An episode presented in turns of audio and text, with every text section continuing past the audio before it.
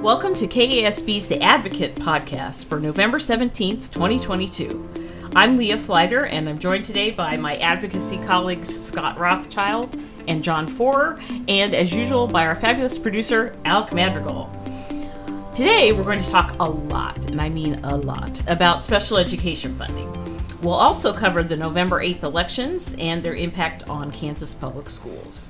KASB and other education advocates are calling on the state legislature to fully fund special education at 92% of districts' excess costs as required by state law. Excess cost means the cost of providing educational services to disabled and gifted students above and beyond what's provided by general education funding and the federal government's share of special ed funding.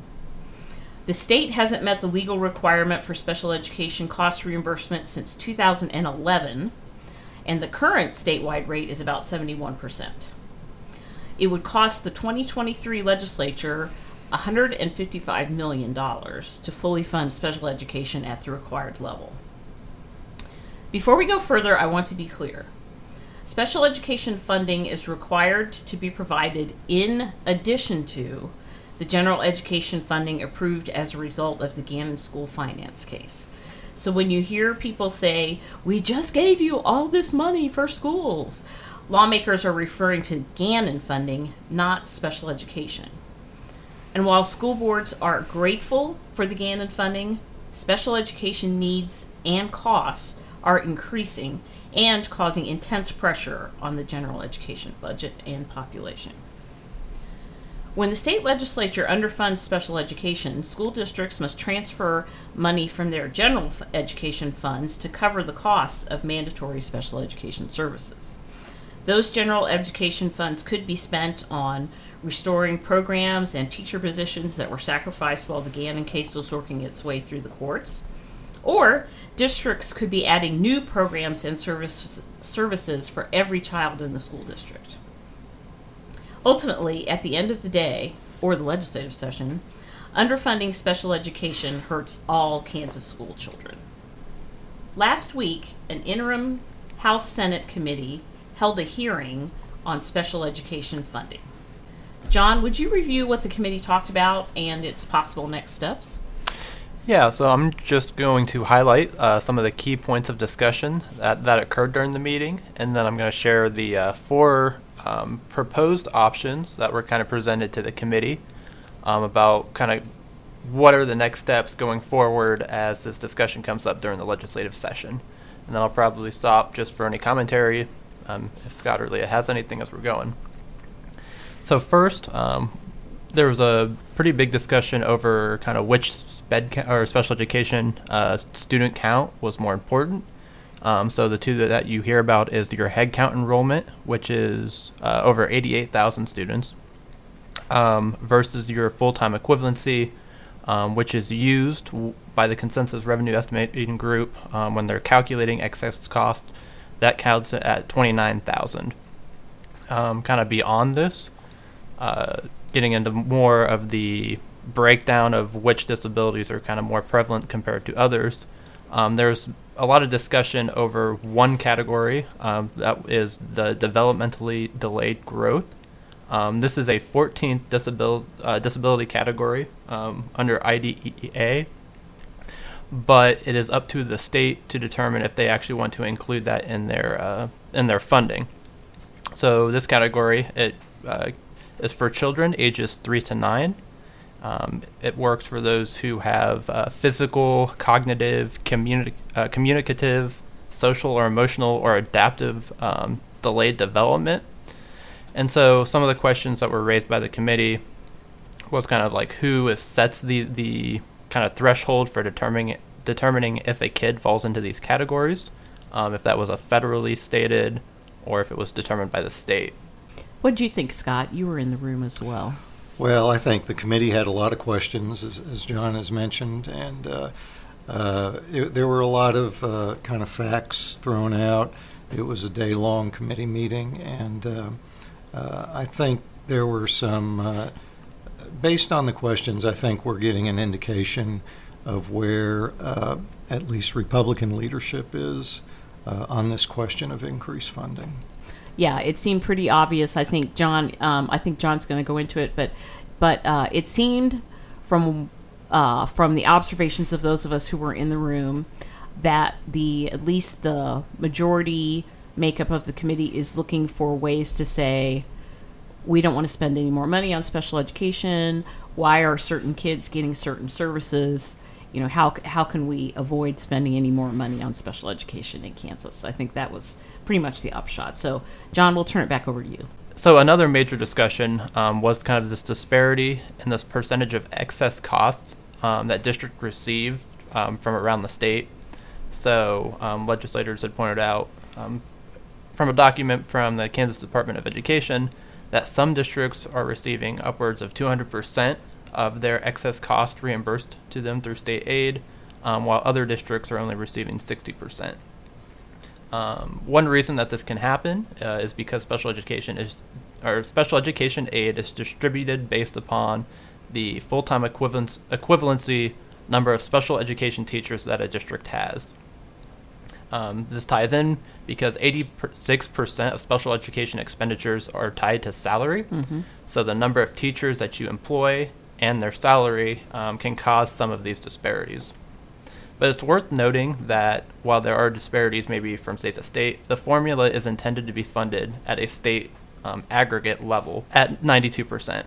But that does raise some questions from legislators and others of is this fair or is this equi- equitable that some districts are receiving 200% versus some are receiving 60%?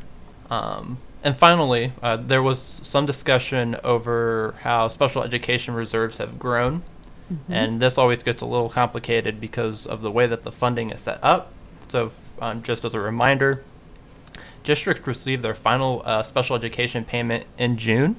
Um, at this point, you know the school year is over. That's right. Most of their special education expenditures have already been paid for, but they got all this. They got this money that is then in reserve.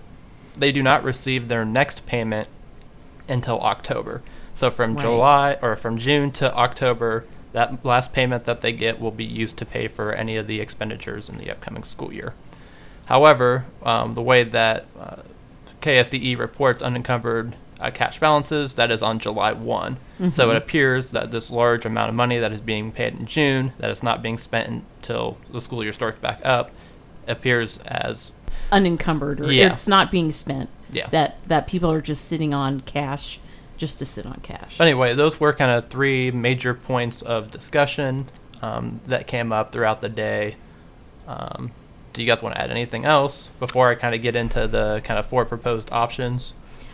Well, well Scott, you want to talk about? Um, let's see. Let's talk about practitioners, maybe who were asked to testify. Were there a lot? Were there a lot of teachers? Were there a lot of uh, special education administrators? Were there parents who testified? How did that work? Well, it, it was a day long hearing, and I believe most of the testimony uh, was based on uh, handouts provided by the State Department of Education, mm-hmm. the Legislative Research Department, uh, and as far as public testimony from practitioners or people who are very familiar with hands on, on the ground mm-hmm. Uh, special education. Uh, there was one uh, person, uh, Kyle Carlin, mm-hmm. Uh, from a co op out in western Kansas, who was allowed to testify, and he gave fantastic testimony. Uh, you were allowed to testify, and a representative of the Kansas Policy Institute mm-hmm. was allowed to testify. But as far as people with you know firsthand mm-hmm. knowledge mm-hmm. of, of special ed, there wasn't uh, a lot of time spent with folks like that. And, and that's why we encourage uh, people throughout the state who have that firsthand that's knowledge right. to, uh, to talk with their legislators. Uh, you know, John brought up the, the uh, wide variance in, uh, in rates across yeah. the state. I think this is something we're going to be asked about a lot. And I mean, uh, John, you looked at this a little closer than me, but it seems to me that the, the districts that were getting more than the 92% were generally smaller districts, and the districts that are getting way less than the 92% are really large districts. So the underfunding is affecting the larger districts where most of the kids are. And when I looked at that list, it seemed like that to me. But but uh, yeah, the, the the meeting was uh, uh, not not heavy on facts and experiences from those very uh, those who are very familiar with the, the delivery of special yeah. education services. So at the end of the meeting, um, the committee chair provided a list of four potential options um, to be kind of evaluated and addressed, um, kind of going forward on the topic of special education. So the first option is to fund special education at 92%. Um, some of the questions that were kind of presented with this is uh, if funding is increased, um, would there be some type of measurable outcome? Um, one example that was provided was uh, what percent of IEP goals are met annually. Um, another question uh, Would some districts, again, kind of back on this topic of maybe differences in funding, with an increase, would there be some districts that would then receive like upwards of 300% reimbursement, while others may still fall below 92%? And then, of course, there's the uh, maintenance of effort, which we've heard about before, some concerns over that. Um, if the state does increase to 150 million and the federal government decides to contribute some, whether it's, all, I mean, it's not going to be all of it, but if no. they were to contribute more, um, would the state be able to recoup any of the money that they had paid in should the federal government pay uh, more as well? Um, the second was to shift excess or above constitutional funding uh, to special education. Uh, so, one example that was provided uh, on the topic of uh, high density funding, it's $50 million that is set to expire. Is it this year? Yes. And so, one of the proposals was to shift that $50 million from high density um, and put that into special education as a way to increase that number as well.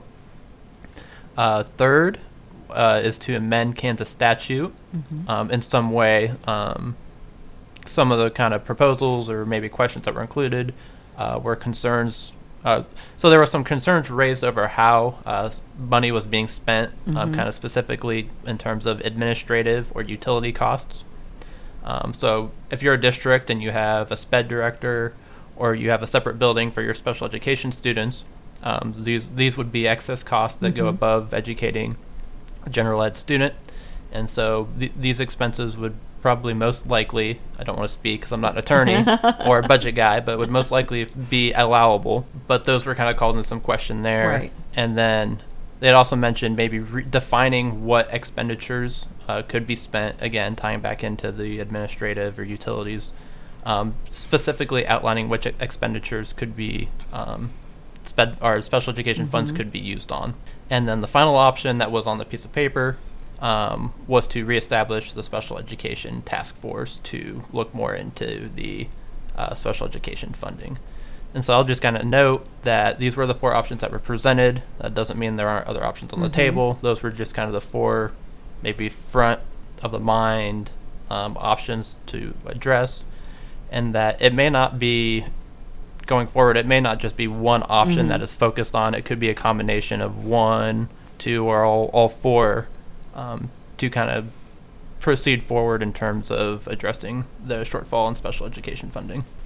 I was struck by the potential for a lot of micromanagement in in some of these uh, proposals that we saw at the end. So people uh, people should be aware of that. Yeah, again, I mean, we need to uh, our, our, special ed advocates and education leaders need to talk with their legislators and. Uh, uh, tell them what the situation is in their district and, and what needs to be done because the, these seem like very high level mm-hmm. what was going on in the committee very high level looks and, and making decisions on very uh, high level uh, uh, viewpoints. Mm-hmm. So, um, yeah. Well, along the lines of, of sharing your story and getting the word out, uh, there while the committee was meeting, there was a news conference just outside in the Capitol Rotunda about special education funding.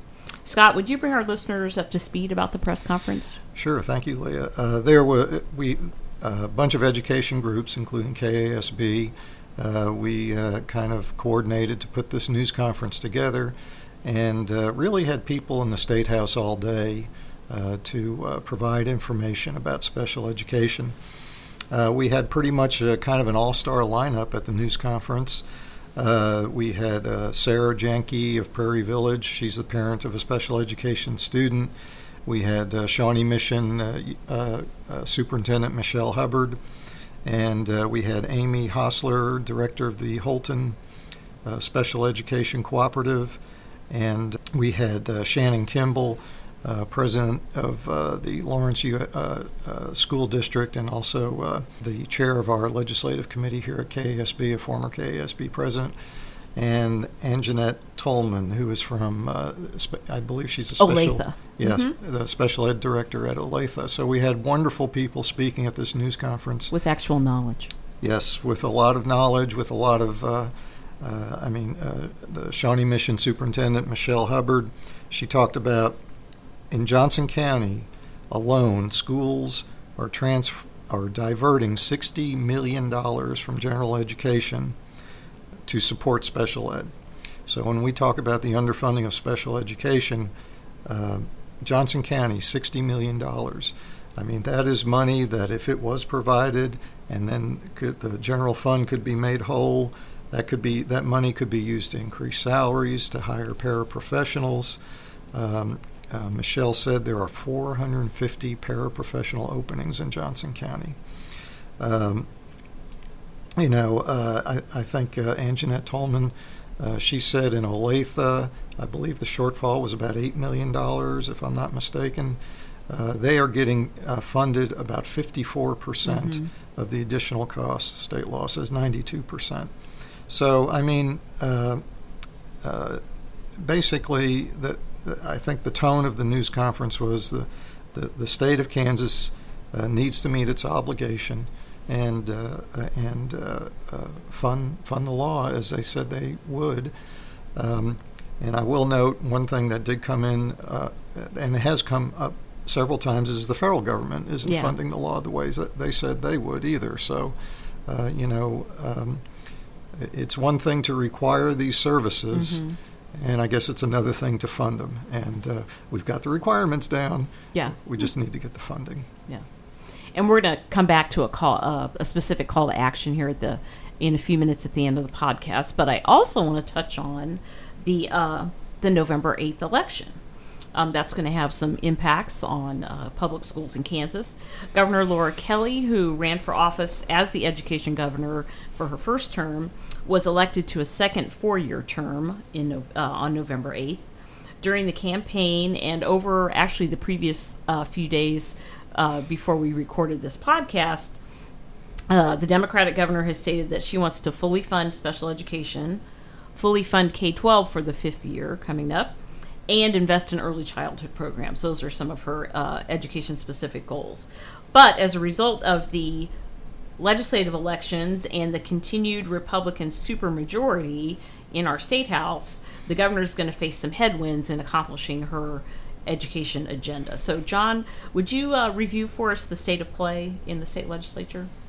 Yeah, so if I remember correctly, uh, well, Republicans did maintain a supermajority, and if I remember correctly, that I believe they uh, Democrats did pick up one seat. I think so. Yeah. Um, net one, but that is still not enough to uh, swing the supermajority. Um, so theoretically, um, if the Republicans were to vote as a caucus, they would be able to overturn any veto um, that the government, uh, Governor Kelly would send their direction. Um, this is important on some topics on education. Um, there were two bills last year. There was the Parents' Bill of Rights and the Transgender Athletes Bill that were both vetoed by the governor. Um, and when they reappeared back in the House, they both failed to garner the 84 votes uh, that would be needed to override the veto. So again, kind of going forward, while Governor Kelly does have the opportunity to veto any legislation, um, the supermajority, again, theoretically voting voting as a caucus, would be able to override any of those vetoes. Yep, and that that will include you know possible fights over inflationary adjustments to Gannon. You know, there's a number a number of, of things that could come into play. The in education 2023. savings accounts, Yeah, uh, education savings vouchers, accounts. yeah. Yeah, yeah. So uh, it's going to be really uh, important for our listeners to make sure that they're engaging with their legislators now in November and December. Don't wait until January because when they get to Topeka in January, they will all tell you, especially for the new people, it's like drinking from a fire hose. You know, we always hear that. They're just, you know, they're just deluged with information. So this would be a good time uh, to just meet people for coffee, get to know them a little bit, and establish yourself as a, as a trusted source of education. Uh, education matters and, and information uh, for uh, on behalf of their local constituents who vote for them. Now, Scott, the the election also means that we had some changeover in some of the state board of education seats, and it has become. It appears that the state board is going to be more ideologically conservative. So, do you want to talk about that and how that might affect the state board culture and some of the votes that it makes? Sure, I think it's fair to say that uh, the current makeup of the state board is uh, reasonably moderate, uh, and uh, what happened over the election is uh, uh, three uh, very conservative candidates. One in the two, two, one in the primary, and then one in the general election, and then uh, another. I, I think Michelle Dombrosky, uh, who is a state board member uh, in the north in the Johnson County area. I think generally she's considered a conservative. Uh, you know, uh, th- these these terms are sometimes they're kind of Yeah, loosey goosey, but uh, uh, the the three that will join uh, on the board are uh, uh, Dennis Hershberger of Hutchinson, uh, Kathy Hopkins of H- Hays. Uh, they won their Central and West Kansas districts in the August Republican Party primary, and neither faced a Democratic opponent in the election in the November general election. And um, Danny Zeck, Republican, defeated uh, Democrat Jeff Howards uh, in the Northeast Kansas district that had been held by Democrat uh, Janet Waugh. Janet Waugh is going off the board. Uh, she was basically redistricted out of existence. Gerrymandered Yes, is what you're trying to yes. say. um, and uh, so, uh, so Hershberger, Hopkins, and Zeck will join the board. Uh, I think it's fair to say from their comments that I've seen in the media, uh, they are fairly um, uh, extremely conservative, uh, very anti woke, uh, uh, to use the expression that's getting bandied about a lot. Uh, they uh, uh, they don't they don't want CRT, they don't want SEL. So these are the things that uh, we may see um, uh, a lot of more a lot more discussion on these topics at the state board level. Uh, so uh, tune in. You know, every month they meet uh, second Tuesday of the month, and th- those meetings may be generate more news than they have in the past couple of years. All right, thanks. Well, I promised a, a call to action, and we're going to do that now. Before we leave today, I know people are headed to Thanksgiving. Maybe you're listening to this podcast as you're driving to your Thanksgiving dinner. Alex, like, I don't know, could be, or maybe not. but anyway, we want to talk about our special education funding social media campaign. There's a hashtag fully fund sped, and you can head over to the KASB Twitter and Facebook accounts to join the conversation online and to share facts about how underfunding special education impacts all students in your district. You can share that on Twitter and on Facebook, but most importantly, board members and education leaders, as I mentioned a few minutes ago, should be meeting with your legislators now, in November and December, before the session starts, to explain to people how your district serves disabled and gifted students. You know, if you're a member of a co-op, you know, you might explain that co-op or interlocal interlocal funding model, which is um, a little bit confusing and uh, and can can have people asking questions. So explain how that works and really talk with your legislators about how you could better serve all students when lawmakers provide the $150 million needed to fully fund SPED. Hashtag fully fund SPED. And you know, in the past, we heard, well, we can't afford to do it. You know, the state's in terrible financial shape and we can't afford any more funding. Well, I think we we just got a consensus revenue estimate last week, and the state has four billion dollars in the bank. That's billion with a B. Now's the time to hashtag fully fund sped. That's it for the November 17th edition of the Advocate Podcast. We'll tack at you again in a couple of weeks, and happy Thanksgiving, everyone. Running a school district is more work than most people realize. From leading a diverse staff to protecting the health and safety of employees and students, the work of an educational leader is never done. It can be overwhelming to find solutions to the challenges facing a district, but you don't have to lead your schools alone. Kansas Board Solutions, a wholly owned subsidiary of the Kansas Association of School Boards, is here to help you find the solutions you need to support your students and staff effectively and efficiently. With a full suite of technology and insurance solutions, KBS offers an array of services to benefit your school district. We know districts continue to face a wide range of challenges as student needs change, staffing requirements evolve, districts' facilities age, and much more. As a wholly owned subsidiary of KASB, KBS fulfills its mission by keeping money in local schools instead of spending it on huge year end bonuses or high flying corporate retreats. All of this helps us achieve our goal of helping you build and run the best schools in the nation. With KBS, you are truly getting a partner in education that serves you with a purpose. Wondering what KBS offers and how you might use it? The answer is simple. If you're in need of a software, insurance, or resources solution, KBS should be your first call. Learn more at www.kasb.org backslash solutions.